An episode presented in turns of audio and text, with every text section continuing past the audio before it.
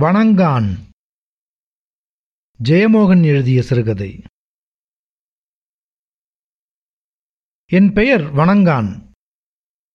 ஆமாம் பெயரே அதுதான். முழு பெயர் என்றால் கே. வணங்கான் நாடார். இல்லை இது என் குலச்சாமியின் பெயரெல்லாம் இல்லை. இந்த பெயர் என் குடும்பத்தில் எனக்கு முன் எவருக்கும் போடப்பட்டதில்லை. என் ஜாதியில் சுற்றுவட்டத்தில் எங்கும் இப்படி ஒரு பெயர் கிடையாது. இப்படி ஒரு பெயர் கிடையாது. இந்த பெயருள்ள இன்னொருவரை நான் சந்தித்ததே இல்லை. ஏன் இந்த பெயரை கேள்விப்பட்ட ஒருவரை கூட நான் பார்த்ததில்லை. என் அப்பாதான் இந்த பெயரை எனக்கு போட்டார். அந்த பெயரை போட்ட நாள் முதல் அவர் சாவது வரை இருபத்தி ஏழு வருடங்கள் இந்த பெயரைப் பற்றித்தான் அவர் பேசிக்கொண்டிருக்க நேர்ந்தது. நான் பொறியியல் படித்துவிட்டு முதலில் வேலைக்குச் சென்றது பிலாயில். அங்கே அவர்களுக்கு எல்லா பெயரும் ஒன்றுதான். ஆனால் அங்கே உள்ள அத்தனை தமிழர்களும் மலையாளிகளும் இந்த பெயர் பற்றி என்னிடம் கேட்டிருப்பார்கள். தமிழ்நாட்டுக்கு ஓய்வு பெற்று வந்து நான்கு வருடங்கள் ஆகிறது. இப்போது நெல்லை புறநகரில் வீடு கட்டி நானும் என் மனைவியும் மகளும் குடியிருக்கிறோம். என் மகளுக்கும் மருமகனுக்கும் நான் தேவையில்லாத இடங்களிலெல்லாம் இந்த பெயரை சொல்லிக் கொண்டிருக்கிறேன் என்று மனக்குறை. பேசாமல் கே வி நாடார் என்று சொல்லுங்கள் என்கிறார்கள். அவர்கள் அப்படித்தான் சொல்கிறார்கள் நான் அதை சொல்வதில்லை. எங்கும் என் பெயரை சொல்வேன். கொஞ்சம் ஆச்சரியத்துடன் நிமிர்ந்து ஒருவர் கேட்டார் என்றால் என் பெயரின் கதையை நான் சொல்ல ஆரம்பிப்பேன். என் அப்பன் பெயர் கருத்தான். கூட நாடார் உண்டா என்று கேட்கிறீர்கள். உங்களுக்கு அன்றைய ஜாதி அடுக்குகளைப் பற்றி தெரியாது. நாடாரிலேயே பல தரங்கள் உண்டு. சொந்த நிலமும் குடும்பப் பெருமையும் உடையவர்கள்தான் நாடார் என்று சாதி பெயர் வைத்துக் கொள்வார்கள். அவர்களுக்கு அங்கனம் வைத்த சுற்று வீடும் முற்றமும் தோப்புகளும் வயல்களும் வைக்கோல் போர்களும் தொழுவங்களும் இருக்கும். அவர்கள் மன்னருக்கு வரி கட்டுவார்கள். பிறருக்கெல்லாம் சொந்தமாக ஒரு பெயர் இருப்பதே கூட ஓர் ஆடம்பரம். கருப்பாக பிறந்ததனால் என் அப்பா கருத்தான் ஆனார் அவரது தம்பிக்கு உதடு பெரியது. ஆகவே அவர் சுண்டன். அவரது தங்கை கொஞ்சம் சிவப்பு. ஆகவே வெள்ளக்குட்டி. நாய்க்குட்டிகளுக்கு பெயர் வைப்பது போலத்தான். சாதியுள்ள பண்ணையார்களின் வீட்டு நாய்களை சொல்லவில்லை. அவற்றுக்கு நல்ல பெயர்கள் இருக்கும். தெருநாய்களைச் சொன்னேன். என் அப்பாவுக்கு அப்பா பெயர் ஏழான். அவர் ஏழாவது குழந்தையாக இருக்கலாம். அவரது அம்மா ஒன்பது பிள்ளை பெற்றதில் இரண்டுதான் மிஞ்சியது. ஆம் நாய்க்குட்டிகளைப் போலவே. தாத்தாவின் தங்கை குஞ்சியை நான் சிறிய வயதில் பார்த்திருக்கிறேன். குறுகிப்போன கரிய கிழவி. ஆனால் இறுகிய உடம்பு. தளர்ந்து ஒடுங்கி சுருங்கினாலும் எண்பது வயது வரை இருந்தாள். சாவது வரை சாணி சுமந்தும் காக்கோட்டையில் காய்கறிகளுக்கு தண்ணீர் சுமந்தும் வாழைக்கு தடம் வைத்தும் உழைத்தாள். சந்தைக்கு வாழைக்குலை சுமந்து சென்றிருந்தபோது நெஞ்சு வலிக்கிறது என்று கருப்பட்டிக்கடை திண்ணையில் படுத்து கண்மூடி தென்றலை அனுபவிப்பவள் போன்ற முகத்துடன் செத்துப்போனாள் என் தாத்தா உள்ளூரில் உள்ள கரைநாயர் வீட்டில் வருஷ கூலிக்கு வேலை செய்தார். அவர்களுக்கு ஊரெல்லாம் வயல்களும் தோப்புகளும் இருந்தன. அதை பார்த்து கொள்ள இரண்டு காரியஸ்த நாயர்கள். தேங்காய் பறிக்கவும் தென்னையோலையும் உடையவும் கைப்பள்ளிகள். நெல்லு குத்த ஆசாரிச்சிகள். நெல் விவசாய வேலைகளுக்கு புலையர்கள். பிற வேலைகளுக்கு நாடார்கள்.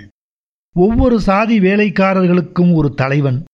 அவன் அவனுடைய கோழி முட்டை வட்டத்திற்குள் கொல்லவும் புதைக்கவும் அதிகாரம் கொண்ட மன்னன். பிறர் அவனுடைய காலடி மண்ணுக்கும் கடையர்களாக வாழ விதிக்கப்பட்டவர்கள். அத்தனை பேரும் அதிகாரத்தால் கீழ் கீழாக அடுக்கப்பட்டிருந்தார்கள். அடுக்குகளுக்கு எச்சில் ஓர் அடையாளமாக இருந்தது. கூலி அடிமை மீது குளமேலால் காரி துப்பினால் அவன் முன்னால் நிற்பது வரை அடிமை அதை துடைத்துக் கொள்ளக்கூடாது. காரியஸ்தன் கோபம் கொண்டு வெற்றிலை சாற்றை மேலாட்கள் மேல் துப்பினால் அவர்கள் பணிவுடன் சிரிக்க வேண்டும். காரியஸ்தன் அந்த நாயர் வீட்டு உறுப்பினர் யார் வெற்றிலை வாயை குவித்தாலும் பணிவுடன் கோளாம்பியை எடுத்து முன்னால் நீட்ட வேண்டும். அந்த குடும்பத்திற்கு மன்னர் குலத்திலிருந்து யாராவது வந்தால் கையில் கோளாம்பியுடன் கரைநாயரே பின்னால் பணிந்து நடந்து செல்ல வேண்டும். அந்த காலத்தில் தினசரி கூலி கிடையாது. வருடத்தில் இருமுறை அறுப்பு காலத்தில் நெல்தான் கொடுப்பார்கள். அதை வாங்கி வந்து உலர்த்தி பானையில் போட்டு வைத்துக்கொண்டால் இரண்டு மூன்று மாதங்களுக்கு அவ்வப்போது எடுத்து தொளித்து பொங்கி சூடு கஞ்சி குடிக்க முடியும். அதை பஞ்சமாசமான ஆடி வரை சேர்த்து வைத்துக் கொள்வதற்கு அபாரமான மன உறுதி தேவைப்படும். மிச்ச நாளெல்லாம் ஏமான் வீட்டில் பெரிய அண்டாக்களில் காய்ச்சி கொடுக்கப்படும் கஞ்சியும் மரச்சீனி மயக்கும் புளிக்கீரை குழம்பும்தான் அது மதியம் மட்டும். அந்தி வேலை முடிந்து திரும்பும்போது காட்டுக்குள் நுழைந்து எதையாவது பொறுக்கிக் கொண்டு வந்து சுட்டு தின்பதுதான் இரவுக்கு. பெரும்பாலும் கிழங்குகள் சில சமயம் கீரைகள். அதிர்ஷ்டம் இருந்தால் முயலோ கீரியோ பெருச்சாலியோ. உடம்பில் வயிறு தவிர வேறு உறுப்பு இருக்கிறது என்ற நினைப்பே இல்லாத வாழ்க்கை. கோபமே அடங்காத துர்தேவதை மாதிரி வயிறு பொங்கிக் கொண்டே இருக்கும். கூரைக்கு பிடித்த தீ போன்றது பசி என்று என் பாட்டி சொல்லி கேட்டிருக்கிறேன். அதில் கைக்கு கிடைத்ததையெல்லாம் அள்ளி போட்டு அணைக்க வேண்டியதுதான்.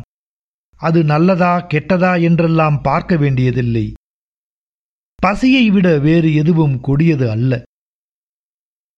என் தாத்தா நடக்க ஆரம்பித்த வயதிலேயே வேலைக்கு போகவும் ஆரம்பித்தார். வேலை செய்யாத நாளின் ஞாபகமே அவருக்கு இருந்ததில்லை. அடி வாங்கி வசை வாங்கி வேலை செய்து களைத்து சோர்ந்து கண்ட இடத்தில் விழுந்து தூங்கி விடுவதற்குள் உதை வாங்கி எழுந்து மீண்டும் வேலை செய்வதுதான் அவர் அறிந்த வாழ்க்கை. வாழ்க்கையில் அவருக்கு கிடைத்த சமூக கல்வி என்பது யார் யாருக்கு எப்படி எப்படி பணிவது என்றுதான். பணிவின் அடுக்குகள்தான் சமூகம் என்று அவருக்கு தெரிந்திருந்தது. ஒரு நாள் என் தாத்தா வேலைக்கு நடுவே காராம்புதருக்குள் ஒளிந்து அமர்ந்து சாப்பிட்டுக் கொண்டிருந்தார். அறுப்பு கழிந்த மாதமானதால் பாட்டி கொஞ்சம் கஞ்சியை காய்ச்சினாள். முந்தைய நாள் குடித்த மிச்சத்தை பழையதாக்கி சட்டியில் கையோடு கொண்டு வந்திருந்தாள். தாத்தாவுக்கு புளித்த சோறு மேல் அத்தனை பிரியம் இருந்தது. அவசரமாக அள்ளி வாயில் போட்டுக்கொண்டு இருந்தபோதுதான் காரியஸ்தனுடன் கரைநாயரின் பேரன் அவ்வழியாக சாஸ்தா கோயிலுக்குச் செல்வதற்காக வந்திருக்கிறான். பதினைந்து வயதானவன். அவன் கண்ணில் தாத்தா சாப்பிடுவது பட்டுவிட்டது. அவனை பார்த்ததும் தாத்தா எழுந்து கைகளை மார்போடு சேர்த்து கொண்டு தலைபோல உடல் வளைத்து அமர்ந்து கண்களை தாழ்த்திக் கொண்டார். அவர் அருகே அந்த கஞ்சி இருந்தது. என்ன நினைத்தானோ அந்த பையன் காலால் கொஞ்சம் மண்ணை அள்ளி அதில் போட்டுவிட்டு குடிக்கடா என்றான். தாத்தா கொஞ்சம் தயங்கியதும் அப்பால் வந்து நின்ற மேலால் பெரிய பிரம்பால் அவரை மாறி மாறி அடிக்க ஆரம்பித்தான். தாத்தா சாமி வந்தவர் போல அப்படியே சட்டியுடன் பழையதை எடுத்து ஒரே மிடராக குடித்துவிட்டு குனிந்து அமர்ந்து குமட்டி உழுக்கும் உடம்பை வளைத்து மண்ணோடு ஒட்டிக்கொண்டார். அவன் மீண்டும் காலால் மண்ணை அள்ளி அவர் மேல் வீசிவிட்டு சிரித்துக்கொண்டே சென்றான். அவனை பார்த்து காரியஸ்தனும் மேலாளும் சிரித்தார்கள். தூரத்தில் என் அப்பா வயலில் நாற்று சுமந்து கொண்டிருந்தார். அவர் கண்ணில் தாத்தாவின் கூணி கூடிய உடம்பு ஒரு சாணி குவியல் போலத் தோன்றியது. அதிலிருந்து அவிந்த வாடையும் புழுக்களும் எழுவது போல பிரமை ஏற்பட்டது. அப்போது அவருக்கு தன் தந்தை மீது தாழ முடியாத வெறுப்புதான் எழுந்தது. அவர் அங்கேயே செத்துப்போக மாட்டாரா என்று மனம் ஏங்கியது. கண்ணீர் நாற்றுச் சேருடன் கலந்து கொட்ட அவர் திரும்பி நடந்தார். அன்று இரவு அவர் தன் அப்பா கேட்க அம்மாவிடம் நான் போறேன் என்றார். எங்கன்னு கேளு உனக்க பிள்ளைக்கு கிட்டா? என்றார் தாத்தா. இனி இஞ்ச எனக்கு இடமில்லை. எனக்கு சோறு வெளியேயாக்கும் என்றார் அப்பா. ஆமலே உனக்கு வச்சிருக்கு சோறு. லே நீ செய்த புண்ணியத்தினாலயாக்கும் இஞ்ச உனக்கு கஞ்சியும் காடியும் கெட்டுதது. பட்டினி கிடந்து தெருவில் சாவாம உள்ள சோழியை பார்த்து இங்க கெடலே. என்று தாத்தா அவரை பார்க்காமலேயே பதில் சொன்னார். கண்ட நாயெல்லாம் கஞ்சியில மண்ணை வாரி போடுகத நான் குடிக்கணுமோ? என்று அப்பா சொன்னார். லே மகா பாவி ஏமானையா சொல்லுத? அன்னம் பொழுத ஏமானையாலே சொல்லுத? என்று வெறிகொண்டு பாய்ந்து வந்த தாத்தா கையில் கிடைத்த வாரியலால் அப்பாவை மாறி மாறி அடித்தார். லே நீ மகன் இல்லலே நன்னி கெட்ட நாயே நீ எனக்கு மகன் இல்லலே என்று மூச்சிறைத்து கூவினார். உடம்பெல்லாம் வாரியல் குச்சிகள் குத்தி எரிய அப்பா குடிசைக்கு வெளியே சென்று குட்டித்தெங்கின் குழிக்குள் அமர்ந்து கொண்டார். இருட்டு ஏறிய பின் பாட்டி வந்து போட்டு மக்கா அவருக்கு குணம் தெரியுமே. நீ வா அம்மை உனக்கு சுட்ட செக்கிழங்கு தாரேன். என்று அணைத்து உள்ளே கூட்டிச் சென்றாள். சுட்ட கிழங்கு சாப்பிட்டு பசியாறி தூங்கினார்கள். ஆனால் நள்ளிரவில் எழுந்த என் அப்பா வீட்டை விட்டு வெளியேறினார். ஆனால் அவரை சுலபமாக பிடித்து விட்டார்கள். அவர் நட்டாளம் பெருவழியில் நுழைந்தபோது அங்கே பெரிய வைக்கோல் போர் மீது காவலுக்கு தூங்கிக் கொண்டிருந்தவன் அவரை பார்த்து விட்டான். அதே நேரம் அவனுடைய நாயும் அவரை பார்த்துவிட்டது அது முதலில் குறைத்து கொண்டே வந்து அவரை பிடித்து கொண்டது. அவன் பின்னால் வந்து அவரை இழுத்து இடுப்பு கச்சையால் கட்டி இழுத்துச் சென்று எஜமானின் வீட்டு முன்னால் போட்டான். காலையில் எழுந்து வெளியே வந்த ஏமான் பார்த்தது உடம்பெல்லாம் சிராய்ப்பும் மண்ணுமாக கிடந்த அப்பாவை. அப்பாவின் மேலால் வரவழைக்கப்பட்டு அவனுக்கு புளியமாறால் இருபது அடி கொடுக்கப்பட்டது. தாத்தாவை இழுத்து வந்து எருக்குழியில் இடுப்பளவு புதைத்து வைத்தார்கள். அவர் கைகூப்பி ஏமானே பொன்னேமானே ஒன்னுமறியா பயலாக்கும் ஏமானே கொன்னு போடப்படாது ஏமானே என்று கதறினார். எஜமான் அவரது செல்ல யானையாகிய கொம்பன் கொச்சையப்பனை காலையில் கொஞ்ச நேரம் கொஞ்சுவதுண்டு. அதை காலையில் அவரது வீட்டு முற்றத்தில் கொண்டு வந்து கட்டி மாலையில்தான் கொண்டு செல்வார்கள். அன்றெல்லாம் வீட்டு முகப்பில் ஒரு கொம்பன் யானை காதாட்டி நிற்பது ஐஸ்வர்யம் என்று கருதப்பட்டது. யானைக்கு கொடுப்பதற்காக வெள்ளம் கொட்டை தேங்காய் போன்றவற்றை ஒரு பெரிய தட்டில் வைத்து வேலைக்காரன் நாணன்னாயர் கொண்டு வைத்தான். ஏமானுக்கு அதை பார்த்தபோது அவருக்கு ஓர் எண்ணம் வந்தது. அவனே கொண்டு வாடே என்றார். அப்பாவை கையையும் காலையும் கட்டி இழுத்து தூக்கி வந்தார்கள். எஜமானின் ஆணைப்படி யானையின் நான்கு கால்களுக்கு நடுவே மாடு கட்டும் தறி ஒன்றை ஆழமாக அரைந்து அதில் அப்பாவை கட்டி போட்டார்கள். அப்பா அலறி திமிரி துடித்தார். யானைக்கு அடியில் சென்றதும் அச்சத்தில் மூச்சு நின்றது போல உடம்பு மட்டும் அதிர்ந்து கொண்டிருந்தது. சற்று நேரத்தில் மலமும் சிறுநீரும் வெளியேறியது. கொஞ்ச நேரம் சிரித்துவிட்டு எஜமான் எழுந்தார். வைகு நேரம் வர அவன் கிடக்கட்டே. அவனே கொல்லணுமா வேண்டியான்னு கொச்சையப்பன் தீர்மானிக்கட்டே என்று சொல்லிவிட்டு எழுந்து சென்றார். அப்பா மெல்ல நிதானமடைந்தார். கொஞ்ச நேரத்தில் பயமெல்லாம் போயிற்று. எப்படி அந்த அளவுக்கு மனம் தெளிவடைந்தது? எப்படி அந்த நாளின் ஒவ்வொரு காட்சியையும் துல்லியமாக ஞாபகம் வைத்துக் கொள்ள முடிந்தது? என்று அப்பா கடைசி வரை சொல்லி சொல்லி ஆச்சரியப்படுவார். யானையின் கால்கள் ஒவ்வொன்றும் காட்டுக்கோங்கு மரத்தின் அடிப்பட்டை போல வெடிப்புகளும் மடிப்புகளுமாக வெட்டி எடுத்து வைத்த தடி போல உருண்டு பெரிதாக இருந்தன. கிளை வேர்களை வெட்டி எடுத்த வெள்ளை தடம் போல நகங்கள். கொஞ்ச நேரம் நகங்களை பார்த்தபோது அவை ஒவ்வொன்றும் ராட்சத பல்வரிசை என்று தோன்றியது. அப்பாவை அவை ஏளனமாக பார்த்து சிரிப்பதைப் போல தலைக்கு மேல் குகையின் அடிக்கருங்கள் பரப்பு போல அதன் அடிவயிறு பெரியதோர் கலப்பை போல அதன் ஆண்குறி. யானை இருமுறை துதிக்கையை நீட்டி அப்பாவை தொட்டது. ஒரு முறை அது அடி போல பட்டு அப்பா தெரித்து விழுந்தார். அதன்பின் யானை அவரை பொருட்படுத்தவில்லை. அதன் மூன்று கால்கள் நிலத்தில் ஊன்றி இருக்க நாலாவது கால் இலகுவாக எடுத்தும் அசைத்தும் வைக்கப்பட்ட போது காலின் அடிப்பகுதி தெரிந்தது. பெரிய துணிமூட்டை போல இருந்தது அது. அடிக்கடி அது காலை மாற்றுவதையும் பெரிய காலை தரையில் தப் தப் என அடித்துக் கொள்வதையும் அப்பா கவனித்தார். பேய்க்கரும்பை பீய்த்து அது தன் காலில் அடித்தபோது மண் தெரிக்கவே அப்பா ஐயோ! என்றார். அதன்பின் அது மிக கவனமாக காலில் தட்டுவதை கொஞ்ச நேரம் கழித்தே கவனித்தார். பின்பக்கம் தப் தப் தப் என்ற சூடான பச்சை தழை ஆவியுடன் பிண்டங்கள் விழ. அதன் மேல் சிறுநீர் பாறை ஓடை போல பாசி பச்சை நிறத்தில் கொட்டியது. அப்பாவின் உடம்பெங்கும் யானை சிறுநீர் வீசியது. சாயங்காலம் யானையை அவிழ்த்துச் சென்றபோதும் அங்கேயே கிடந்தார் அப்பா. அவரை இழுத்துச் சென்று கயிற்றால் ஒரு தென்னை மரத்தில் கட்டி வைத்தார்கள். எருக்குழியில் கழுத்து வரை புதைந்திருந்த தாத்தாவை தூக்கி போலே என்று அடித்து துரத்தினார்கள். எருக்குழியின் சூட்டில் வெந்து சுருங்கி சுட்ட கொக்கு போல தோல் வழிந்த உடலுடன் அவர் மார்பில் அறைந்து கதறினார். எனக்கு பயல ஒண்ணு செய்யப்படாத பொன்னேமானே உடையதே தெய்வமே என் பயல விட்டுருங்க தம்புரானே என்று கத்திக்கொண்டே அடி வாங்கிக் கொண்டு சென்றார் அவர். இரவு முழுக்க தன் கையின் கட்டை பல்லால் கடித்து கொஞ்சம் கொஞ்சமாக கிழித்து பிரித்து எடுத்து விட்டார் அப்பா. கூறிய சில்லாங்கல்லை எடுத்து பிற கட்டுகளை அறுத்தார். நள்ளிரவில் இருளில் அங்கிருந்து தப்பிடச் சென்றார். இம்முறை எங்கும் சாலைக்கோ இடைவழிக்கோ ஏறவில்லை. முழுக்க முழுக்க தோட்டங்கள் புதர்கள் வயல் வரப்புகள் வழியாகவே சென்றார்.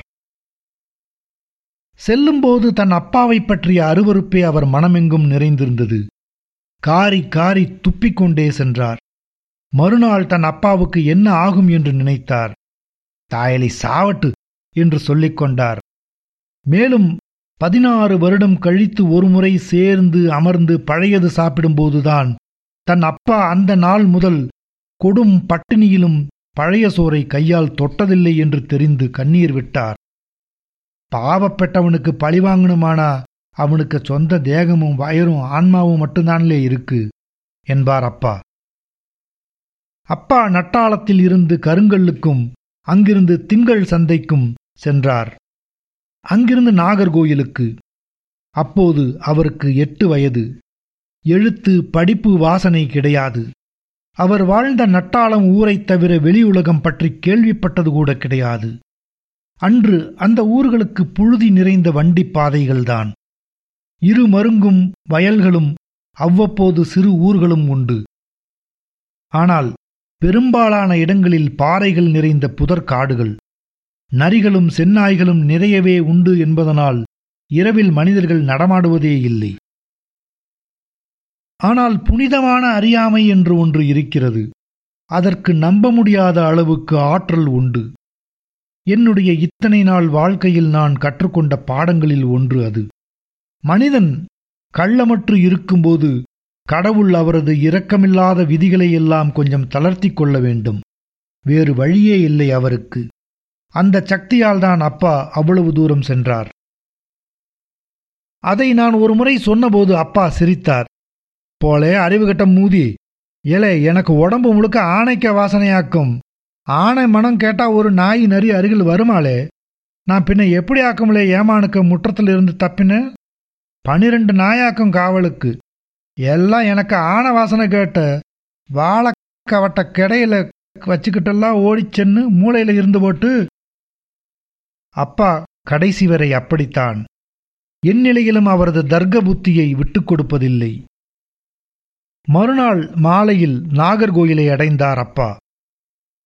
கிட்டத்தட்ட முப்பத்தைந்து கிலோமீட்டர் தூரம் நடந்திருப்பார். பட்டினி அவருக்கு நன்றாக பழகியதுதான். எல்லாவிதமான வதைக்கும் பழகிப்போன மெலிந்த கரிய உடம்பு. அப்பாவே சொல்வார் காடுகளில் தீப்பிடித்தால் சில குச்சிகள் எரியாமல் கருகி கிடக்கும். அவற்றை தேடிக் கொண்டு வந்து வயலில் தொழி ஊன்றுவதற்கு பயன்படுத்துவார்கள். அவை வைரம் மட்டுமே ஆனவை. என்ன செய்தாலும் ஒடியாது வளையாது. அதைப்போல அவர் இருந்தார். நாகர்கோயிலை பார்த்து அவர் என்ன நினைத்தார் என்றெல்லாம் அவருக்கு ஞாபகம் இல்லை மிருகம் போல தின்பதற்கு என்ன கிடைக்கும் என்று மட்டும் பார்த்து கொண்டு நடந்திருப்பார். உடம்பெல்லாம் மண்ணும் சேரும். இடையில் கமுகுப்பானையை கீறி கட்டிக்கொண்ட கோவணம். ஆனால் என் அப்பாவை நீங்கள் பார்க்க வேண்டும். அவரைப் போல லட்சணமான மனிதரை நீங்கள் குறைவாகவே பார்த்திருப்பீர்கள். கொஞ்சம் டென்சில் வாஷிங்டனின் சாயல் உண்டு அவருக்கு. இனிமையான நிதானமான கண்கள் கொண்டவர். அன்று அவரது கண்கள் இன்னும் அழகாக இருந்திருக்கும். காட்டு ஓடையில் கிடக்கும் கூழாங்கற்கள் போல கருமையாக மினுமினுப்பாக குளுமையாக இருந்திருக்கும்.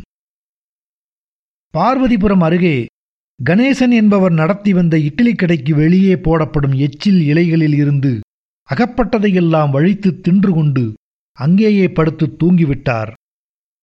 கணேசன் நல்ல வியாபாரி. பார்த்ததுமே தெரிந்துவிட்டது இது சரியான உழவு மாடு என்று. உள்ளே கூப்பிட்டு குண்டான் நிறைய பழைய சாதமும் பழங்கறியும் விட்டு கொடுத்தார். வயிறு தெளிந்ததும் அப்பா நிமிர்ந்து நின்றார். பெயரைச் சொன்னார். ஆனால் ஊரையும் பிற தகவல்களையும் எவ்வளவு கேட்டும் சொல்லவில்லை. சொல்லக்கூடிய ஆள் இல்லை என்று கணேசனுக்கும் தெரிந்துவிட்டது. நான்கு வருடம் அங்கேயே அப்பா வேலை பார்த்தார். தினமும் காலையில் எழுந்து ஒரு ஃபர்லாங் தூரமுள்ள ஓடையில் இருந்து குடம் குடமாக நீர் கொண்டு வந்து பெரிய மரத் தொட்டியை நிறைப்பார். பத்து மணிக்கு இட்லி கடை முடிவது வரை அந்த வேலை. அதன் பின்னர் அந்த பாத்திரங்களை எல்லாம் சுமந்து கொண்டு வந்த நீரில் மண்ணும் சாம்பலும் போட்டு கழுவுவார். மீண்டும் நீர் கொண்டு வருவார். மாலையில் சோற்றுக்கடை முடிந்ததும் மீண்டும் பாத்திரங்கள் தேய்ப்பார். மீண்டும் தண்ணீர். மீண்டும் பாத்திரங்களை கழுவி முடிக்கையில் நள்ளிரவாகிவிடும். கடையையே அவர்தான் மூடுவார். களைத்து சோர்ந்து பின்பக்கம் ஒட்டுத்திணையில் விழுந்து அப்படியே தூங்கினால் காலையில் வேதக்கோவில் மணி கேட்டதும் எழுந்து விடுவார். ஒருமுறை மழை கொட்டி கொண்டிருக்க மழைக்குள்ளேயே கிடந்து அப்பா தூங்கிக் கொண்டிருப்பதை கணேசன் கண்டு பல வருடம் சொல்லிக் கொண்டிருந்திருக்கிறார். அப்பாவுக்கு எந்த நோயும் வருவதில்லை. மிஞ்சியது மட்டும்தான் அவருக்கு உணவு. அவரே பாத்திரங்களில் இருந்து வழித்தும் சுரண்டியும் சாப்பிட்டுக் கொள்வார். அவருக்கென எவரும் சாப்பாடு எதுவும் கொடுப்பதில்லை. அப்பா அடி உதைகளில் இருந்தும் வசைகளில் இருந்தும் வெளியே வந்தார். வயிறு புடைக்க உண்டு அவரது கைகால்கள் இரும்பு உலக்கை போல ஆயின. மாடஞ்சில மாதிரி இருக்கேளே மயிரே என்று வெற்றிலை கடை செல்லப்பன் சொல்வாராம். ஆனால் புதுவகை அவமரியாதைகளை அவர் சந்தித்துக் கொண்டே இருந்தார். சமைத்த உணவை தொடுவதற்கு அவர் ஒருபோதும் அனுமதிக்கப்பட்டதில்லை. ஒருமுறை குவிக்கப்பட்டிருந்த சோற்றின் மேல் இருந்த இலை பறந்து போனபோது அவர் ஒரு இலையுடன் அதை நோக்கிச் சென்றார். கணேசன் பாய்ந்து வந்து லேய் லேய் தொடாதலே வெளியே போல வெளியே போ என்று கூச்சலிட்டான். அன்று முதல் அவருக்கு புதிய எல்லைகள் தென்பட ஆரம்பித்தன. அவர் தன்னுடைய கொள்ளைப்பக்க திண்ணை தவிர வேறெங்கும் எவர் முன்னாலும் அமர அனுமதிக்கப்பட்டதில்லை. அவரிடம் எவரும் எதையும் நேரடியாக கொடுப்பதில்லை. கீழே வைக்கும் பொருட்களை அவர் எடுத்துக்கொள்ள வேண்டும். தெருவில் அவர் செல்லும்போது எதிரே வரக்கூடியவர்கள் சிலர் டேய் தள்ளிப்படா! என்று கூச்சலிடுவார்கள். ஆனால் அப்பா மகிழ்ச்சியாகத்தான் இருந்தார். அவர் வளர்ந்து கொண்டிருந்தார் உடம்பாலும் மனத்தாலும். அவரே எழுத்து கூட்டி படிக்க கற்றுக்கொண்டார். கையில் சிக்கிய எல்லா காகிதங்களையும் வாசித்தார். கணக்குகளை போடப் பயின்றார். ஆங்கில எழுத்துக்களைக் கூட கற்றுக்கொண்டு உதிரி வார்த்தைகளை வாசிக்க ஆரம்பித்தார். தன் பதிமூன்றாம் வயதில் அவர் நாகர்கோவில் நீதிமன்றத்துக்கு எதிரில் இருந்த அம்புரோஸ் டீ கடையில் வேலைக்குச் சேர்ந்தார். அங்கே அவர் பரிமாறுபவனாக இருந்தார். அவ்வப்போது சமையலும் செய்தார். அவரது பதினைந்தாம் வயதில் டீக்கடைக்கு வந்து அறிமுகமாகியிருந்த பள்ளி ஆசிரியர் ஒருவர் அவர் கிழிந்த ஆங்கில செய்தித்தாளின் ஒரு பக்கத்தை வாசிப்பதைக் கண்டு தம்பி எத்தனாம் கிளாஸ் வரை படிச்ச? என்றார். படிக்கல என்றார் அப்பா. பள்ளிக்கூடமே போனதில்லையா? இல்ல. அவர் கொஞ்ச நேரம் அவரை உற்று பார்த்துவிட்டு பின்னே எப்படியாக்கம் இங்கிலீஷ் படிச்ச வல்ல சாய்புகிட்டையும் வேலை பார்த்தியோ? இல்ல நானாட்டு படிச்சேன். அவரால் நம்ப முடியவில்லை. ஆனால் நம்பத்தான் வேண்டியிருந்தது. அவர் சொன்னார் லே கருத்தான் உனக்கு என்னல பிராயமாச்சு? அப்பாவுக்கு அப்போது இருபது. லே நீ ஒன்னாம் வாரம் பரீட்சை எழுதலாம் பார்த்துக்கோ நான் உனக்கு பாட புஸ்தகங்களை கொண்டு வந்து தாரேன். நீ ஒரு நாலஞ்சு மாசம் இருந்து படிச்சா போறோம். அவர் கொண்டு வந்த புத்தகங்களை அப்பா ஒரே மாதத்தில் துப்புரவாக வாசித்து மனப்பாடம் செய்துவிட்டார் அவரது மூளை திறமையை நான் கடைசி வரை நினைத்து ஆச்சரியப்பட்டேன். எண்பத்தி இரண்டு வயதில் அவர் சாவதற்கு எட்டு மாதம் முன்னால் சர்ச்சுக்கு வந்த புதிய ஃபாதரிடம் போய் லத்தீன் படிக்க ஆரம்பித்தார். இரண்டு வருடம் இருந்திருந்தால் லத்தீனில் பெரிய அறிஞராகியிருப்பார் என்று ஃபாதர் என்னை பார்க்கும்போதெல்லாம் சொல்வார். அப்பா ஸ்காட் கிறிஸ்தவ கல்லூரியில் ஆறாம் வகுப்பு அதாவது ஒன்றாம் ஃபாரம் எழுதி முதல் தடவையிலேயே வெற்றி பெற்றார். தொடர்ந்து அதே டீ கடையில் வேலை செய்து கொண்டே இஎஸ்எஸ்எல்சியும் எழுதி வென்றார்.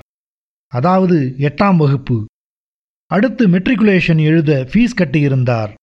கடையில் அவர் பொறுப்பாக இருந்து வியாபாரம் செய்வதனால் அம்புரோசுக்கும் அவர் மேல் நல்ல நம்பிக்கை இருந்தது.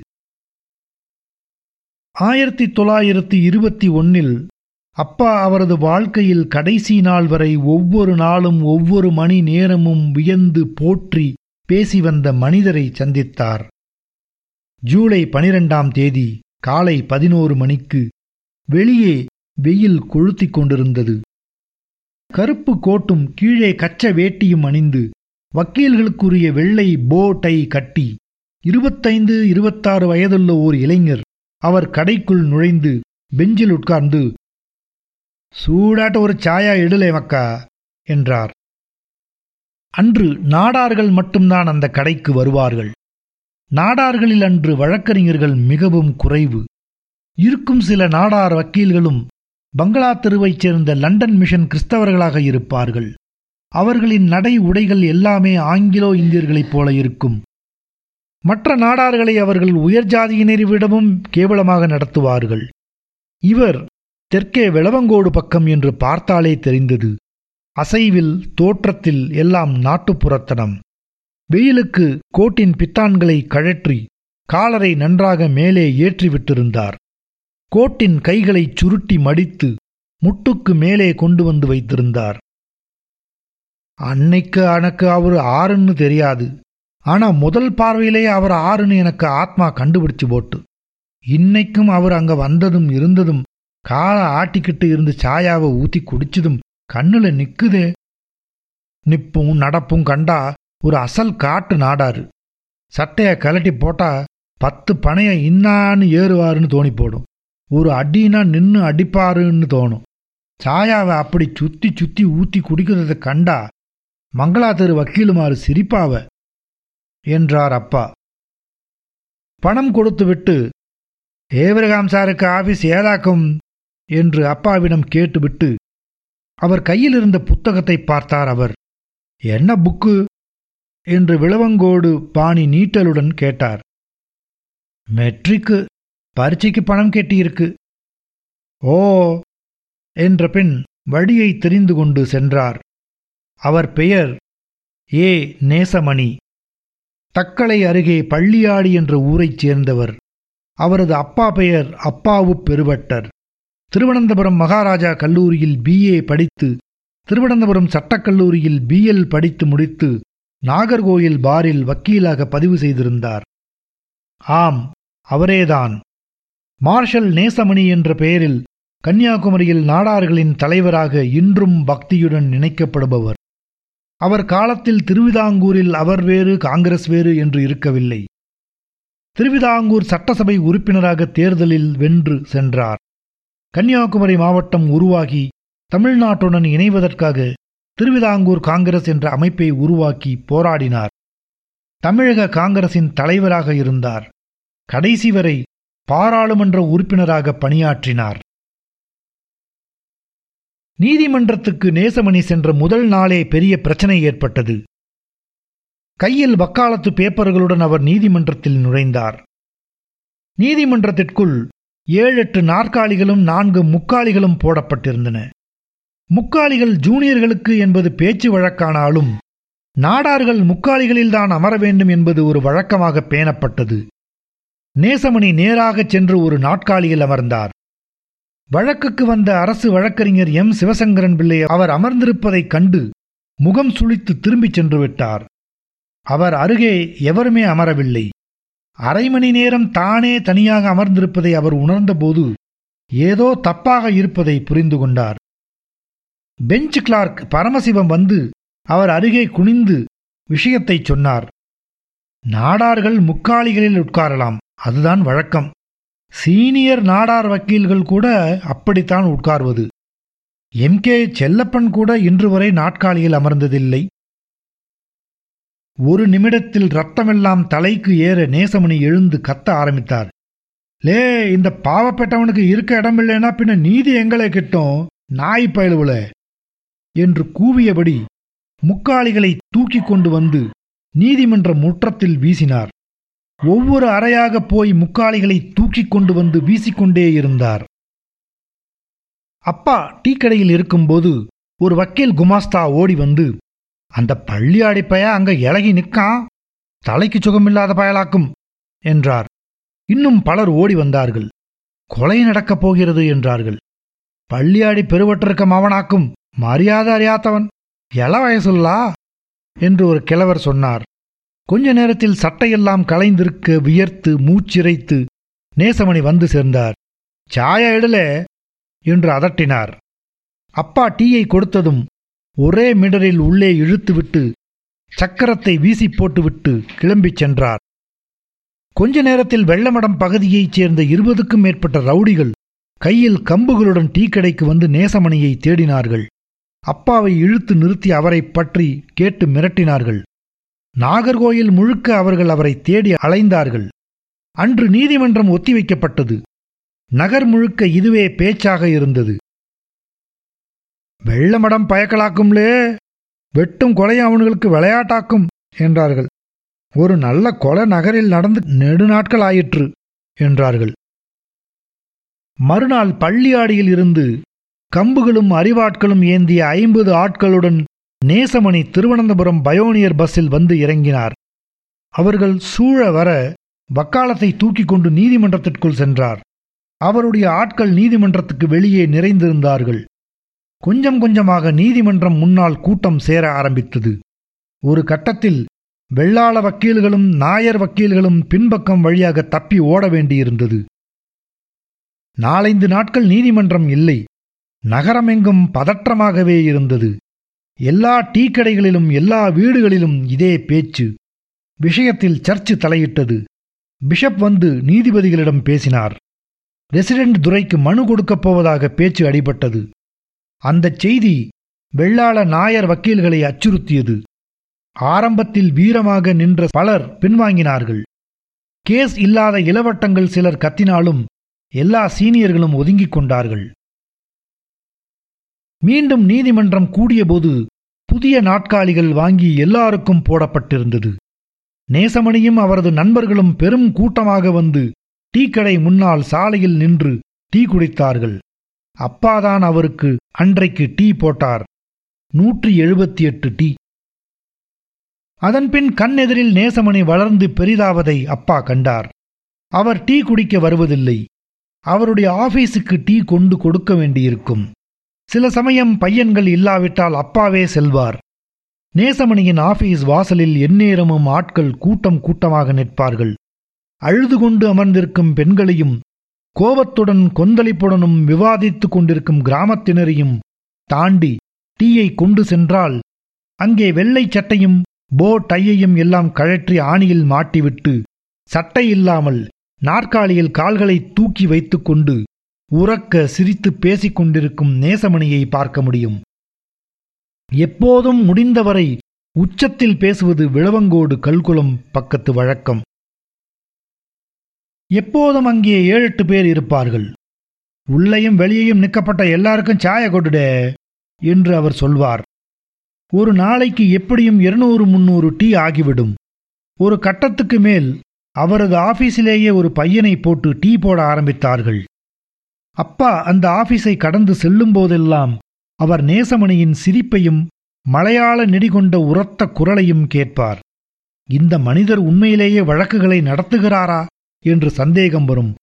ஆனால் அவர்தான் திருவிதாங்கூரிலேயே வெற்றிகரமான வழக்கறிஞர் என்றார்கள். அவர் வந்து நின்றாலே வழக்கு நின்றுவிடும் என்று நம்பினார்கள். நேசமணி திருவிதாங்கூர் காங்கிரஸில் சேர்ந்து முதலில் நாகர்கோயில் நகர்மன்றத்திற்கு போட்டியிட்டு வெற்றி பெற்று தலைவராக ஆனார்.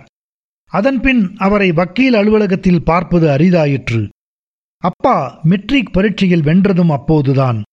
அவருக்கு நெருக்கமாக இருந்த வாத்தியார் செல்லப்பன் ஒரு நாள் திருநெல்வேலியில் வெள்ளைக்கார சர்க்கார் வேலைக்கு ஆள் எடுக்கிறார்கள் நீ அப்ளிகேஷன் போடு என்றார். அப்பா அன்று வரை அதை பற்றி யோசித்ததில்லை.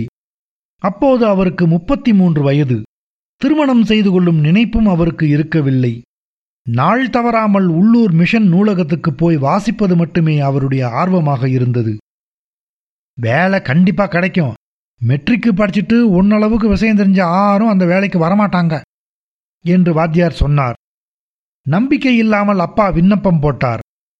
திருநெல்வேலிக்கு நேர்முகம் செல்ல ஆணை வந்தது. அவரிடம் பேசியவர் ஒரு மதுரை ஐயங்கார். ஆங்கிலத்திலேயே கேள்விகளை கேட்டார். அப்பாவும் ஆங்கிலத்திலேயே பதில் சொன்னார். நீ மிஷன் பள்ளிக்கூடத்தில் படித்தாயா? என்றார். அப்பா இல்ல பள்ளிக்கூடத்திலேயே படிக்கவில்லை என்றார். ஐயங்கார் தலையசைத்தார். அவர் அதிருப்தி கொள்வது போல முகம் காட்டியது. வேலை கிடைக்காது என்று நம்பித்தான் அப்பா திரும்பி வந்தார். ஒரு மாதத்தில் வேலைக்கு உத்தரவு வந்தது. ஐயங்கார் அவருக்குத்தான் இரண்டாவது இடம் கொடுத்திருந்தார். நேராக மதுரைக்கு சென்று வேலையில் சேர்ந்தார். எட்டு மாத பயிற்சி காலம் முடிந்ததும் நில அளவை துறையில் தென்காசியில் அவருக்கு வேலை மாற்றம் கொடுத்தார்கள். அப்பாவுக்கு எல்லா ஊரும் ஒன்றுதான். தென்காசியை பற்றி ஒன்றுமே தெரியாது. மதுரையில் இருந்து நேராக தென்காசிக்கு ரயிலில் சென்று இறங்கி வேலைக்குச் சேர்ந்தார். அவர் வேலைக்குச் சேர்ந்த அன்றே அவர் அங்கே விரும்பப்படவில்லை என்பதை உணர்ந்தார். நில அளவையின் மைய அலுவலகம் தென்காசியில் இருந்தது. அங்கே அவரை சேர்த்து கொண்டதும் நேராக இளஞ்சிக்கு போகச் சொன்னார்கள். அலுவலகத்தில் ஒருவர் கூட அவரை பார்த்து புன்னகை செய்யவில்லை. அவரது உத்தரவில் முத்திரையடித்த இருளாண்டிச் சேர்வை வெள்ளக்காரனுக்கு குனிஞ்சு கொடுத்து வேலை எடுத்துட்டு வந்துருதானுக என்று உறக்க முணுமுணுத்தபோது ஆபீஸில் பலர் திரும்பாமலேயே புன்னகை செய்தார்கள். அப்பா குதிரை வண்டியில் இளஞ்சிக்குச் சென்று ஆபீஸுக்கு போனபோதுதான் அங்கே அவரை ஏன் வேலைக்கு போட்டார்கள் என்று புரிந்தது. அந்த பகுதி முழுக்கவே நேரடியாகவும் மறைமுகமாகவும் இஞ்சிக்குடி ஜமீனுக்கு சொந்தமானதாக இருந்தது. அவரது ஆணைக்கு அப்பால் அங்கே சட்டமும் நீதியும் ஒன்றும் இல்லை. நிலங்கள் யார் பெயரில் இருந்தாலும் யார் சம்பாதித்ததாக இருந்தாலும் ஜமீன் ஆட்கள் நினைத்தால் அதை எடுத்துக்கொண்டார்கள் பட்டா மாற்றினார்கள். அங்கே வரும் எந்த அதிகாரியும் ஜமீனுக்கு அடிமையாகவே இருந்தாக வேண்டும் என்று வழக்கம் இருந்தது. ஆபீஸ் பூட்டப்பட்டிருந்தது. மண் சாலை ஓரமாக கல் சுவருக்குள் இருந்த தாழ்வான பழைய ஓட்டு கட்டிடம். அதைச் சுற்றி செடிகள் மண்டி இருந்தன. ஒற்றையடி பாதை போல ஒன்று உள்ளே போயிற்று. இளஞ்சியில் மழை அதிகமானதனால் பலவகை கொடிகள் அடர்ந்து கட்டிடத்தின் மேல் படர்ந்து கூரையை மூடியிருந்தன. அவர் அங்கே விசாரித்து தலையாரி சங்கரத்தேவரை வரவழைத்து கதவை திறந்து உள்ளே சென்றார். ஏழெட்டு மாதமாக திறக்காமல் இருந்த அலுவலகம் முழுக்க வௌவால் எச்சம். அப்பாவே அதை கூட்டிப் பெருக்கினார். முதல் நாளே தலையாரி சங்கரத்தேவர் அவருக்கு எல்லாவற்றையும் சொல்லிவிட்டார். அவருடன் அப்பா ஜமீன்தாரை பார்க்கச் சென்றார். ஜமீன் பங்களா ஒரு பெரிய தோட்டத்தில் ஓடை கரையில் தென்னை மரக் கூட்டங்களுக்குள் இருந்தது. முகப்பிலேயே வெளிவாசல் அருகே ஜமீன் அலுவலகம். அங்கேதான் கணக்கு பிள்ளைகளும் பிறரும் இருப்பார்கள். ஜமீன்தார் காலையில் ஒருமுறை வந்து எல்லாவற்றிலும் கையெழுத்து போட்டுவிட்டு செல்வார். அலுவலகத்தை தாண்டிச் செல்லும் நீளமான சாலையின் இரு பக்கமும் ஜமீன்தார் சொந்தமாக வைத்திருந்த மிருகக்காட்சி சாலையின் கம்பி அழி போட்ட கூண்டுகள். அவற்றில் அவர் நாலைந்து கரடிகளையும் ஏழெட்டு மலைப்பாம்புகளையும் ஒரு சிறுத்தையையும் வளர்த்து வந்தார். இதைத் தவிர புனுகு பூனைகள் முள்ளம்பன்றிகள் காட்டுப்பூனைகள் நரிகள் ஓநாய்கள் கருங்குரங்குகள் என பல வகை உயிர்கள். அவற்றின் எச்சமும் சிறுநீரும் கலந்த கடும் துர்நாற்றம் எந்நேரமும் அலுவலகத்தில் வீசிக்கொண்டிருக்கும். இஞ்சிக்குடி ஜமீன்தார் வேட்டையில் ஆர்வமுடையவர். அவர் காட்டுக்குள் வேட்டைக்கு செல்வதற்காகவே குதிரைகளை வரவழைத்து பழக்கி வைத்துக்கொள்ள நாலைந்து பட்டாணி முஸ்லீம்கள் இருந்தார்கள். மிருகங்களை பொறி வைத்து பிடிக்க பழங்குடிகளை வைத்திருந்தார். அவருக்கு பிடிக்காதவர்களை கரடி மலைப்பாம்புகளுடன் போட்டு கூண்டுகளில் அடைத்து இரவெல்லாம் வைத்திருப்பது அவரது வழக்கம். கரடியால் கிழிபட்டு பலர் இறந்திருக்கிறார்கள் என்றார் சங்கரத்தேவர். மலைப்பாம்பைக் கண்டு பயந்தே ஒரு சிறுவன் உள்ளே செத்து கிடந்திருக்கிறான். அப்பாவும் தேவரும் வாசலை அடைந்தபோது கணக்கு பிள்ளை வெளியே வந்து அப்பாவிடம் எலே நீ நாடாந்தானே? அந்தாள ஏறி வாரையே. வெளியே நில்லுலே. திண்ணையில ஏறாத. செருப்பு கழட்டி மூளையில போடு என்றார். அப்பா அலுவலகத்திற்கு வெளியே நின்று கொண்டார். தேவரை மட்டும் திண்ணையில் ஏறி அமரச் செய்தார்கள். எட்டு மணிக்கு அலுவலகத்தில் அனைவருக்கும் பதநீர் கொண்டு வந்து கொடுப்பார்கள். அதை அத்தனை பேருக்கும் மண் கோப்பைகளில் கொடுத்துவிட்டு அப்பாவுக்கு மட்டும் ஓலைப்பட்டையில் கொடுத்தார்கள். பட்டையை வெளியே கொண்டு சென்று போடச் சொன்னார்கள். பத்து மணி வரை அங்கேயே காத்திருக்க வேண்டியிருந்தது. ஒரு மணி நேரம் நின்ற பின் அப்பா தரையில் குந்தி அமர்ந்து கொண்டார். பத்து மணிக்கு ஒரு டவாலி ஓடி வந்து ஜமீன்தார் பெரிய கருப்பத்தேவர் வருவதை அறிவித்தான். அவனுக்கு நீதிமன்றத்தின் வில்லை சேவகனின் அதே உடையை அணிவித்திருந்தார் ஜமீன்தார். கொஞ்ச நேரத்தில் நீதிமன்றத்தைப் போலவே ஒரு வெள்ளித் தடியை ஏந்தி அதே சீருடையுடன் ஒரு சேவகன் லெஃப்ட் ரைட் போட்டு வந்தான். அவன் ஆங்கிலம் போன்ற உச்சரிப்புடன் அர்த்தமற்ற ஒளிகளை எழுப்பி கூவிக்கொண்டே வந்தான். பின்னால் இருவர் பாண்டு வாத்தியத்தையும் பியூகிலையும் மனம் போனபடி முழக்கியபடி வந்தார்கள். கடைசியாக நாலைந்து சேவகர்கள் பின்தொடர ஜமீன்தார் பெரிய கருப்புத்தேவர் வந்தார். அவர் வெள்ளைக்கார லெப்டினன்ட்டின் சீருடையை தைக்கச் செய்து அணிந்திருந்தார். இடுப்பில் கைத்துப்பாக்கியும் கைகளில் வெள்ளை கையுறைகளும் கால்களில் பெரிய வேட்டை பூட்டுகளும் அணிந்து பெரிய எடை கொண்ட உடலை சிரமப்பட்டு நகர்த்தி கொண்டு வந்தார். அவர் வந்ததும் அத்தனை பேரும் எழுந்து நின்று அவரை வாழ்த்தி கூச்சல் போட்டார்கள். அப்போது அவர்கள் ஹிட்லரின் படைகள் செய்வது போல வலது கையை முன்னால் நீட்டியிருந்தார்கள். அதெல்லாம் அங்கே பழக்கப்படுத்தப்பட்டிருந்தது. ஜமீன்தார் அலுவலகத்தின் படிகளில் ஏறியபோது அப்பாவை பார்த்தார். அப்பா கழுத்து மூடிய வெள்ளைச் சட்டையும் அதன் மேல் கருப்பு கோட்டும் போட்டு கச்ச வேட்டி கட்டியிருந்தார். தலையில் தலைப்பாகையை தொப்பி போல வைத்திருந்தார். அது அன்று எல்லா அரசாங்க அதிகாரிகளுக்கும் உரிய உடை. கணக்கு பிள்ளை புதிய ஆளாக்கும் திருவிதாங்கூரோக்காரன் நாடானாக்கும் என்றார். சட்டென்று ஜமீன்தார் கடும் கோபத்துடன் கையில் இருந்த பிரம்பால் அப்பாவை மாறி மாறி அடித்தபடி கபர்தார் ஃபூல்! என்று கத்த ஆரம்பித்தார். தலையாரியிடம் அப்பாவை பிடித்து கட்டி சவுக்கால் அடிக்கும்படி சொன்னார்.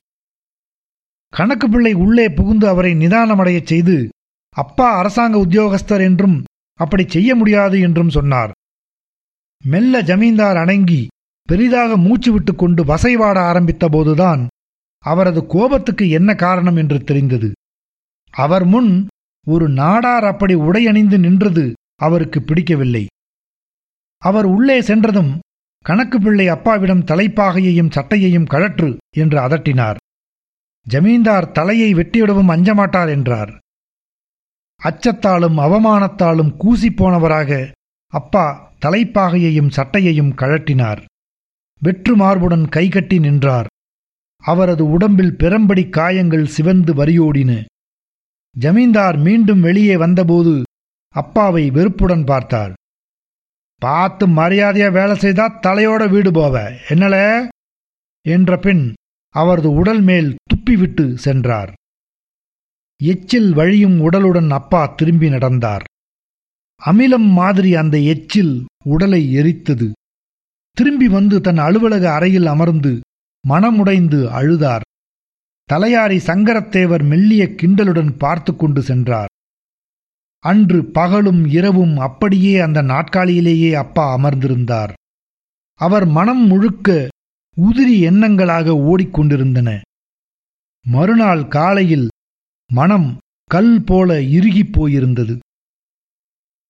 அப்பா அலுவலகத்திலேயே தங்கிக் கொண்டார். அலுவலக வளாகத்திலேயே குளமும் கக்கூசும் இருந்தது. பின்பக்கம் ஒரு சாய்ப்பு இறக்கி அதில் அடுப்பு செய்து கொண்டார். பாத்திரங்களும் அரிசி பருப்பும் விறகும் வாங்கி அவரே சமைத்துக் கொண்டார். அவருக்கு உதவியாக பியூன் கந்தசாமி தினமும் வந்து செல்வான். தலையாரி தேவர் அவருக்கு தோன்றும்போது வருவார். அவருக்கு பெரும்பாலும் வேலை ஜமீனில்தான். ஒரு மாதத்தில் அப்பா எல்லா கோப்புகளையும் வாசித்து விட்டார். அதற்கு முன்னால் இருந்த ஐயர் ஜமீன்தார் சொன்னதையெல்லாம் செய்து எட்டு மாதம் சமாளித்துவிட்டு கையை காலை பிடித்து மாறுதல் வாங்கி போன பிறகு எந்த வேலையும் நடக்கவில்லை. அப்பா எல்லாவற்றையும் சரியாக பதிவு செய்ய ஆரம்பித்தார். ஆவணங்களின் மூலங்களை ஒப்பிட்டார். பின்னர் ஜமீன்தாருக்கு பெரிய ஒரு கடிதம் எழுதினார். உண்மையான கணக்குகளையும் ஆவணங்களையும் உடனே பதிவு செய்ய வேண்டும் என்று சொன்னார். மோசடிகளையும் தவறுகளையும் சுட்டிக்காட்டியிருந்தார். நாலைந்து நாட்கள் கழித்து தலையாரி தேவர் வந்து ஜமீன் கணக்கு பிள்ளை அவரை வந்து பார்க்கும்படி சொல்லி அனுப்பியதாகச் சொன்னார். வர முடியாது என்று அப்பா சொல்லிவிட்டார். இரண்டு நாள் கழித்து ஜமீன்தாரே பார்க்க விரும்புவதாக தகவல் வந்தது. அதற்கும் அப்பா மறுத்துவிட்டார். ஜமீன் அலுவலகம் எப்படி நிலைகுலைந்திருக்கும் என்று அவரால் ஊகிக்க முடிந்தது. மறுநாள் தலையாரி சங்கரத்தேவர் வேல்கம்பு ஏந்திய இன்னொரு தேவனுடன் வந்து வே பேசாம வந்துரும் கேட்டாரா?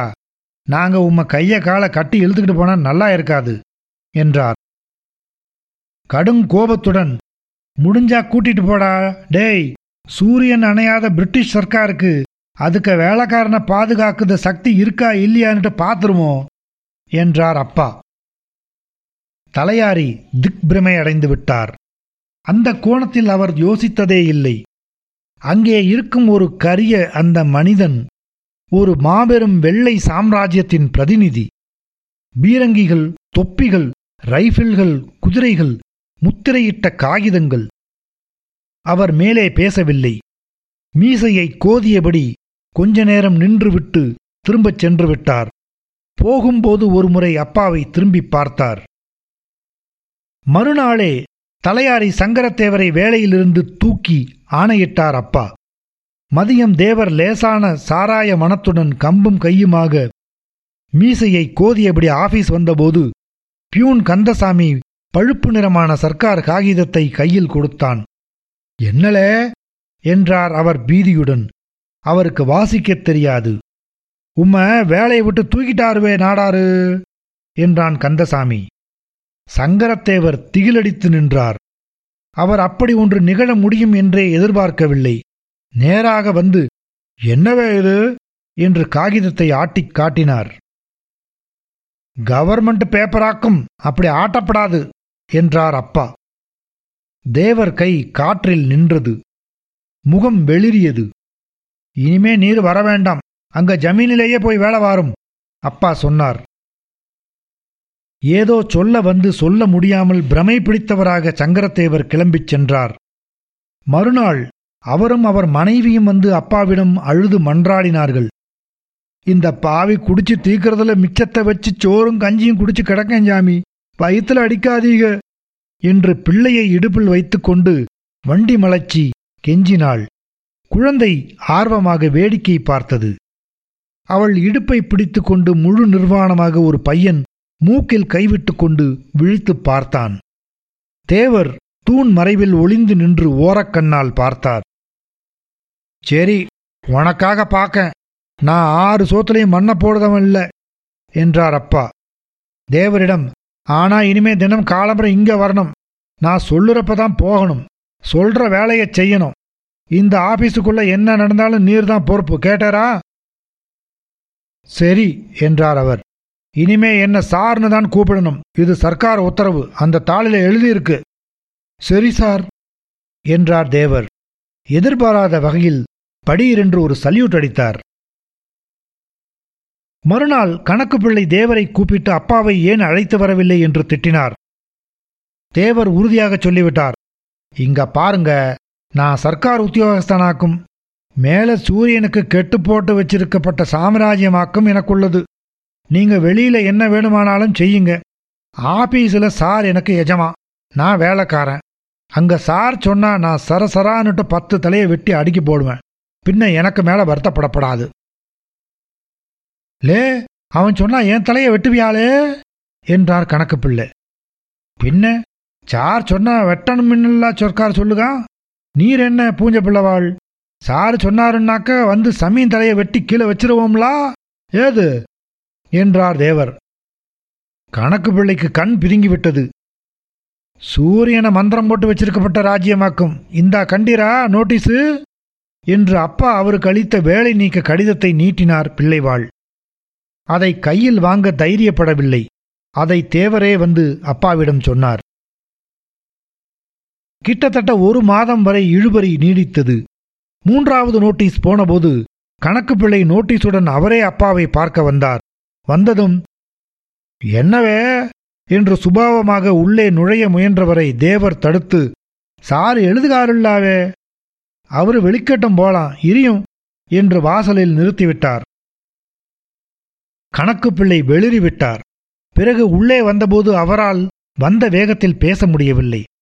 அப்பா கணக்குகளில் உள்ள சிக்கல்களை சொன்னபோது இங்க இப்படியாக்கும் அது சர்க்காருக்கும் தெரியும் என்றார்.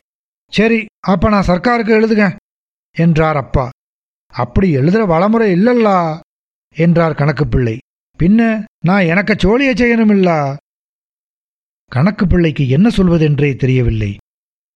பெரிய கருப்பு தேவரு கலெக்டருக்கு செல்லப்பிள்ளையாக்கும் ஒரு வார்த்தை சொன்னா துறை இங்க ஓடி வந்து போடுவாரு. துறைக்கு வேட்டைக்கு போறதுக்கு கூட்டுக்காரன் நம்ம தேவர் இல்லா என்றார் பிள்ளைவாள். அப்பா அது எனக்கு எதுக்கு? நான் மேலே எழுதுக கலெக்டர் அவருக்கு தோணினதை செய்யட்டும் என்றார். எனக்கு சோழிய நான் செய்யுதுன்னு தேவர்கிட்ட சொல்லிடுங்க. இவனுக்கு கிறுக்கா? என்று பிள்ளைவாள் நினைத்தார். அனாவசியமாக சாகத் துணிகிறானே? எத்தனை பேரை கொன்று சத்தமில்லாமல் புதைத்திருக்கிறார்கள்? வே நாடாரே உம்மை எனக்கு மகன மாதிரி நினைச்சாக்கும் சொல்லுதேன் வேண்டாம் கேட்டாரா? லீவை போட்டுப்புட்டு போவும். மாற்றம் வேங்கிட்டு நல்ல ஊராட்ட போய் ஒரு நல்ல நாட்டாச்சியை கட்டி பிள்ளை கொட்டியோட எரியும். இது கொலைகாரப்பய ஊரு. வெட்டி புதைச்சிருவானுவ. தேவருக்கு ஆளை கொள்ளுவது ஒரு விளையாட்டாக்கும் என்றார். அப்பா திடமாக வே நான் எருக்குழியில இருந்து கேறி வந்தவனாக்கும். மரணத்தை காட்டிலும் மோசமான பலதையும் கண்டவன். இனி இந்த ஜென்மத்திலே நான் ஒன்றுக்கும் பயப்பட மாட்டான் பார்த்துக்கிடும். உமக்கெல்லாம் கணக்கு வேலைன்னா பல அர்த்தம் உண்டு. நீர் அதை வச்சு என்ன ஆட்டமும் ஆடலாம். நான் இப்போ தான் கேறி வந்து பிடிச்சிருக்கேன். இந்த பிடி எனக்கே பிடியல்லவே எனக்கும் எனக்கு பின்னால் வர ஏழு தலைமுறைகளுக்கும் சேர்த்து உண்டான பிடியாக்கும். இப்போ நான் இதை விட்டா எட்டு தலைமுறைகளாக்கும் கீழே விழுகுது. கேட்டேரா? சாவரத்துக்கு நாடரு ரெடியாக்கும்னு போய் சொல்லும். போவுமே என்றார். கணக்கு பிள்ளை திகைத்து அமர்ந்திருந்து விட்டு கிளம்பிச் சென்றார். தலையாரி தேவர் சார் வெளியே போகாதீங்க. கண்ட இடத்துல வெட்டுறதுக்கு வந்துருவானுக என்றார். அப்பா ஆபீஸிலேயே இருந்தார். மறுநாள் காலையில் ஜமீன்தார் தடதடவென்று குதிரையில் வந்து ஆபீஸ் முன் இறங்கினார். கூடவே வந்த வேட்டைக்காரர்கள் வெளியே நின்றார்கள். அவர் வெள்ளைக்கார வேட்டை உடையில் இருந்தார். அப்பா எழவில்லை வரவேற்கவில்லை. கையில் நீளமான ரைஃபிலுடன் தடதடவென்று படியேறி வந்த ஜமீன்தார் அவரது அறை வாசலில் நின்று துப்பாக்கியை நீட்டினார். ட்ரிக்கரில் அவரது கை இருந்தது. அப்பா அந்த கணத்தில் ஒரு முறை செத்து பிழைத்தார். பின்பு சுடறதுன்னா சுடலாம். பிரிட்டிஷ் அதிகாரியா பிரிட்டிஷ் ஆபீஸ்லேயே சாவறதுக்கு ஒரு யோகம் வேணும்லா? என்றார். ஜமீன்தார் தாழ்த்தி விட்டார் சுடும்வே நீர் பெரிய புடுங்கில்லா? கொல்லவும் கொள்ளையடிக்கவும் லைசன்ஸ் உள்ளவர் இல்ல சுட்டுட்டு போவோம். நான் செத்தா அது அப்படி தீராதுவே. குளவி கூட்டலாயக்கும் நீர் கைய வைக்குதீரு. கிளம்பி வருவோம் அலை அலையா பெத்து பிறந்து வந்துகிட்டே இருப்போம். எம்பிட்டு பேரை நீர் சுடுவீருன்னு பார்க்குதோம்? என்று அப்பா சொன்னார். அந்த நேரத்தில் அந்த அறையில் அவர் சொல்லும் ஒவ்வொரு சொல்லையும் பல்லாயிரம் பேர் கேட்டுக்கொண்டிருப்பது போல அப்போது அவருக்கு தோன்றியது. அந்த தைரியத்தை ஜமீன்தார் எதிர்பார்க்கவில்லை. அவரால் எதையும் சிந்திக்க முடியவில்லை. அவரது கைகள் நடுங்கின. துப்பாக்கியை தழைத்துக் கொண்டார். அந்த தயக்கத்தை அப்பா பயன்படுத்திக் கொண்டார். நீரு சுட்டுட்டு தப்பிடலாம்னு நினைக்கிறா நான் கிஸ்தி பிரிக்க வேண்டிய ஆபீசராக்கும். நீர் நினைக்கிறது மாதிரி ஒரு கலெக்டர் போகிற போக்கில் இந்த கேஸை மூடிட முடியாது. பிடிச்சு தூக்கில ஏற்றி போடுவான் வெள்ளக்காரன். உம்மை பிடிச்சு தூக்கில் போட்டுட்டு ஜமீனை வேற ஆளுக்கு கொடுக்க தானா உங்க பங்காளிக வந்து நிப்பானுங்க சாட்சி சொல்லுவதுக்கு தெரியுமா? என்றார். ஜமீன்தாரின் முகம் மெல்ல நிதானமடைந்தது. கண்கள் தந்திரத்துடன் இடுங்கின. டேய் நீ புத்தியுள்ள நரி. ஆனா நாங்க இந்த புத்திய பத்து தவமுறையாக வச்சு விளையாடுதவனு பார்ப்போம் இந்த வளாகத்தில் தானே நீ ஆபீசரு இதை விட்டு வெளியே வா. உன்னை ஆணை மிதிச்சு கொள்ளும் வழியில போற தேவை வெட்டுவான். என்னல செய்வ? பாப்போம். என்ற பின் தடதடவென்று இறங்கிச் சென்று குதிரையில் ஏறி குழம்புகள் சேற்றை மிதித்து தெறிக்க திரும்பச் சென்றார். அப்பா அந்த அலுவலகத்தை விட்டு வெளியே செல்லவே இல்லை. அவர் வெளியே சென்றால் அவரை கொல்ல எல்லா இடத்திலும் ஆட்கள் பதுங்கியிருந்தார்கள். அதை தேவர் வந்து சொன்னார். பியூன் கந்தசாமி லீவு போட்டுக் கொண்டான். ஆனால் சங்கரத்தேவர் வேல்கம்புடன் அலுவலகத்திலேயே தங்கிவிட்டார். அப்பா சமைத்ததை அவரும் சாப்பிட்டார். இரவில் திண்ணையில் சாக்கை போர்த்திக் கொண்டு ஒரு கணம் கூட கண்ணயராமல் காவலிருந்தார். பகலில் ஆபீஸ் திண்ணையில் தூங்கினார். ஒரு ஓணான் ஓடும் ஒளி கேட்டால் கூட வேல்கம்புடன் எழுந்தார். இருபத்தி ஏழு நாள் அந்த கெடுபிடி நீடித்தது. அப்பா ஆபீஸ் வளாகத்தை விட்டே வெளியே வரவில்லை. தேவர் கையில் வேல்கம்புடன் தபால் அலுவலகம் சென்று கடிதங்களை கொண்டு வந்து திரும்பிக் கொண்டு சென்றார். தேவையான மளிகை வாங்கி வந்தார். மடியில் சர்க்கார் கடுதாசியை ஆதாரமாக வைத்திருந்ததனால் தலை நிமிர்ந்துதான் சென்றார். நாட்கணக்காக அப்பா காத்திருந்தார். அவர் முன்னால் கண்ணுக்கு தெரியாமல் மரணம் பதுங்கி காத்திருந்தது. அப்போதுதான் ஒரு நாள் இரவில் அப்பாவுக்கு ஒரு கனவு வந்தது. அவரது டீக்கடையில் நேசமணி வந்து அமர்ந்து டீ குடிப்பதாக. என்னலே மக்கா? என்று கோட் காலரை தூக்கி பின்னால் போ விட்டுக்கொண்டு அலட்சியமான உரத்த குரலில் அவர் கேட்டார். அப்பா விழித்து கொண்டார். உடனடியாக நடந்தவற்றை விரிவாக எழுதி நேசமணிக்கு ஒரு கடிதம் போட்டார். நேசமணி அந்த கடிதத்தை நெல்லை கலெக்டர் வரைக்கும் கொண்டு செல்லக்கூடும். ஒருவேளை போலீஸ் உதவி வரக்கூடும் என்றுதான் அப்பா எதிர்பார்த்தார். ஆனால் ஐந்தாவது நாள் தென்காசியில் இருந்து இளஞ்சி நோக்கி எழுபது எண்பது பேர் கொண்ட ஒரு கூட்டம் அறிவாள்களும் வேல்கம்புகளுமாக திரண்டு வந்தது. அதன் முன்னால் ஒரு யானை. காங்கிரசுக்கு ஜே. மகாத்மா காந்திக்கு ஜே. பண்டிட் நேருவுக்கு ஜே. சுபாஷ் சந்திரபோஸுக்கு ஜே. என்று பெரும் கூச்சல். அப்பா மதியம் ஆபீஸில் இருந்தபோது சத்தம் கேட்டு வெளியே வந்தார் தேவர். அறிவாளுடன் வாசலில் சென்று நின்று உள்ள போங்க சார். என்னைய மீறி ஒருத்தனும் உள்ள வந்துகிட மாட்டான் என்றார். அப்பா முதலில் வாசலை மூடி பெரிய பாறை முளைத்தது போல நின்ற கொம்பன் யானையை தான் பார்த்தார். ஒன்றும் புரியவில்லை. பின்னர்தான் முன்னால் வந்த நேசமணியை பார்த்தார். வே தேவரே இது எனக்கு நேசமணி வக்கீலாக்கும் என்றார். அப்பா ஆறு? என்றார் தேவர். எங்க தலைவரு என்று அப்பா வெளியே சென்றார். பாய்ந்து சென்ற அவரை நேசமணி அள்ளி மார்போடு அணைத்துக் கொண்டார். ஆணுக்கு பிறந்தவன்ல நீயே நின்னு காட்டுனியே. லே நின்னு காட்டணும்ல. எங்கேயும் நாம நின்னு காட்டணும். நீ வெளியே இறங்கினா எவன் வெட்டுக்கான் பாப்போம். ஏறுல ஆன மேல என்றார். அப்பா ஐயோ என்றார். லே நானாக்கும் சொல்லுகிறது ஏறு ஆன மேல. அவர் பாகனுக்கு கை காட்ட யானை குனிந்து முன்காலை காட்டியது. அதன் காதை பற்றி கொண்டு காலில் மிதித்து ஏறி மத்தகத்தின் மேல் அமர்ந்தார் அப்பா. பெரியதோர் பாறை மேல் அமர்ந்து கொண்டது போல இருந்தது. பாகன் சத்தம் கொடுத்ததும் யானை எழுந்தது. அப்பா மேலே சென்றார். அதன் அசைவை அவர் வாழ்நாள் முழுக்க ஆவேசமாக வர்ணிப்பதுண்டு. எத்தனை முறை எத்தனை எத்தனை சொற்களில் அதை சொல்லியிருக்கிறார்.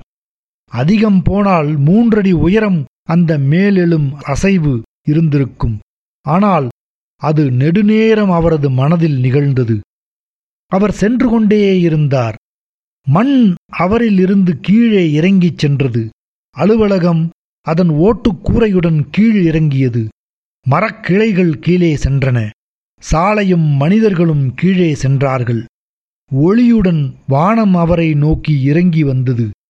அவரைச் சுற்றி பிரகாசம் நிறைந்திருந்தது. வானத்தின் ஒளி மேகங்களில் நிறைந்து ததும்பும் ஒளி. யானை நடந்தபோது அவரே யானையாகி அசைவதை உணர்ந்தார் அப்பா. ஆணைனா என்னன்னு அதுக்கு மேலே கேறினா தானே தெரியும். ஆனைன்னா சக்தியாக்கும் கேட்டியா? ஒரு குண்டூசிய வச்சு கோட்டைய உடச்சிடலாம்னுட்டு தோணிரும் அப்ப.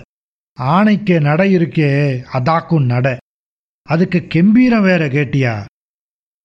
அப்பாவால் அதை சொல்லி சொல்லி முடிக்க முடியாது.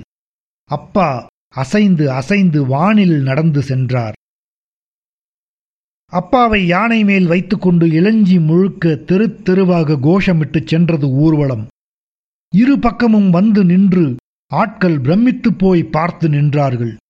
வீடுகளின் ஜன்னல்கள் முழுக்க பெண் முகங்கள் பிதுங்கின. கோயில் முன்னால் சென்று நின்று கூச்சலிட்டார்கள். அப்படியே சுற்றி கொண்டு சாவடி முன்னால் சென்று நின்றார்கள். அப்பாவை கொல்ல வேல்கம்பும் கவனும் அறிவாளுமாக அலைந்த ஜமீன் ஆட்கள் எல்லாம் பீதிபடிந்த கண்களுடன் பார்த்து நின்றார்கள். கூட்டம் அப்படியே ஜமீன் பங்களா நோக்கிச் சென்றது.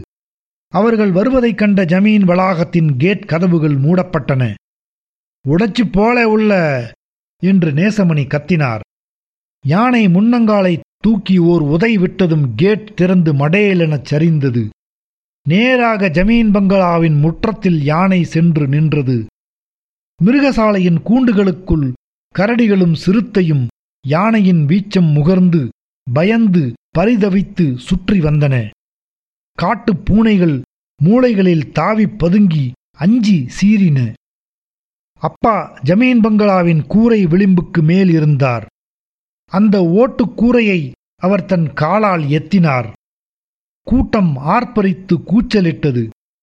அரை மணி நேரம் அங்கேயே நின்று காங்கிரசுக்கு ஜே மகாத்மா காந்திக்கு ஜே பண்டிட் நேருவுக்கு ஜே சுபாஷ் சந்திரபோஸுக்கு ஜே காமராஜுக்கு ஜே நேசமணி ராசாவுக்கு ஜே என்று கோஷமிட்டபடி அதேபோல யானையில் திரும்பிச் சென்றார்கள். அப்பா ஆபீஸ் வாசலில் இறக்கிவிடப்பட்டார். அவர் தன் உடலில் யானையின் அசைவுகள் மிச்சமிருப்பது போல உணர்ந்தார். இரு தொடைகளும் கடுத்து உழைந்தன காலை அகட்டி நடந்தபோது மிதந்து செல்வது போல இருந்தது. எலே அன்னைக்கு எனக்கு நட மாறிச்சிலே. அதுக்கு பின்னால எப்பவும் எனக்கு நடையிலே அந்த ஆட்டம் உண்டு பார்த்துக்க என்று அப்பா சொல்வதுண்டு. அப்பாவை ஆபீஸில் விட்டுவிட்டு நேசமணியும் குழுவும் கிளம்பிச் சென்றார்கள். இனிமே ஒரு பய உனக்கு மேல கைய வைக்க மாட்டான் பார்த்துக்க தைரியமாயிட்டீரு! என்று சொல்லி நேசமணி விடை பெற்றார். ஆமாம். அதன் பின்னால் அப்பா ஏழு வருடம் இளஞ்சியில் வேலை பார்த்தார். ஜமீன்தாரின் நிதி முறைகேடுகளை அறிக்கையிட்டார். நிலங்கள் மறு அளவை செய்யப்பட்டு உரியவர்களுக்கு அளிக்கப்பட்டன. ஒரு கட்டத்தில் ஜமீன்தாரின் பங்காளிகளே அப்பாவுக்கு தேவையான எல்லா உதவிகளையும் செய்தார்கள். அப்பா சாலையில் நடந்து சென்றால் எதிரே வருபவர்கள் ஓரமாக விலகி நின்று வணக்கம் சொல்வார்கள். அவர்கள் எப்போதுமே அவருக்கு ஒரு யானை போகும் அளவுக்கு இடம் விட்டார்கள். எலே அவனுக்கு கண்ணுக்கு நான் ஆன மேலையாக்கம் போயிட்டு இருந்தேன் என்றார் அப்பா. ஏன்னா எனக்கு மனசுல எப்பவும் ஆணை உண்டு. எனக்கு நடையில ஆணை உண்டு பார்த்துக்க. அவர் பெயருடன் யானை ஒட்டி கொண்டது. ஆணை கருத்தான் நாட்டார் என்றுதான் அவரே கடிதங்களில் தன்னை எழுதி கொண்டார். ஆனை மேல போறவன் குனிய முடியாது வழி விட்டு ஒதுங்க முடியாது. கேட்டியால இளஞ்சியில் வேலை பார்க்கும்போதுதான் அப்பா திருமணம் செய்து கொண்டார் நான் பிறந்தேன்.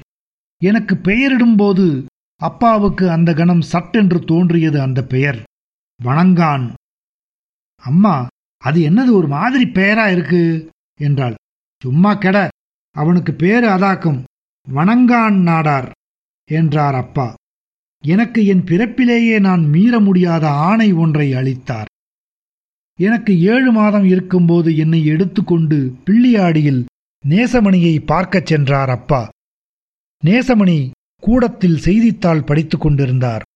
அப்பாவு பெருவட்டரின் பெரிய வீட்டில் நுழைந்து முன்கூடத்தில் இருந்த அவரது புகழ்பெற்ற மகனின் முன்னால் நின்றார். அவர் இரில என்றதும் நாட்காலியை இழுத்து போட்டு அமர்ந்து கொண்டு என்னை அவர் கையில் கொடுத்தார். என்னவாக்கும் பேரு என்றார் நேசமணி. அப்பா சொன்னார். நேசமணி புன்னகை செய்தார்.